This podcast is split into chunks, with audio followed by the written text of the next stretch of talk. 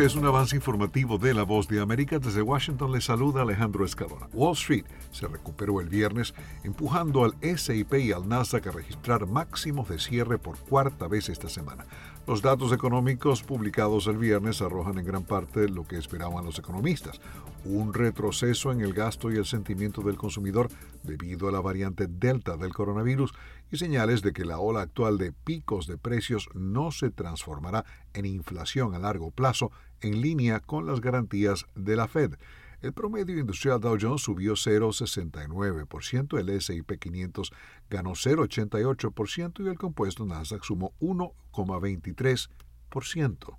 Están escuchando Noticias de la Voz de América. El huracán Ida azotó la isla de la Juventud en Cuba el viernes, dijo el Centro Nacional de Huracanes, y la costa del Golfo de Estados Unidos se prepara para un impacto directo este fin de semana. La ciudad de Nueva Orleans ordenó a sus residentes evacuar las áreas fuera del sistema de diques con una evacuación voluntaria para el resto de la región. Ida golpeó la isla de la Juventud con vientos máximos sostenidos de 120 kilómetros por hora. Se prevé que la tormenta continúe ganando fuerza y velocidad, poniendo en peligro las líneas costeras de Luisiana, Mississippi y Alabama, y que toque tierra el domingo. A continuación, un mensaje de servicio público de la Voz de América.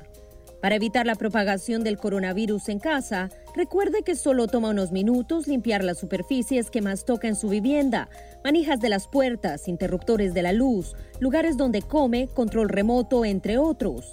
Esto por lo menos una vez al día. Este fue un aviso de servicio público de La Voz de América. Las fuerzas estadounidenses que ayudan a evacuar a los afganos a través del aeropuerto de Kabul continúan en alerta ante la posibilidad de más ataques después del atentado que dio muerte a 92 personas, incluidos 13 miembros del servicio estadounidense. La mayoría de los más de 20 países aliados involucrados en el transporte aéreo de afganos y sus propios ciudadanos fuera de Kabul dijeron que habían completado las evacuaciones el viernes. Entre tanto, Estados Unidos mantiene el plazo del 31 de agosto para retirarse de Afganistán. Fue un avance informativo de La Voz de América.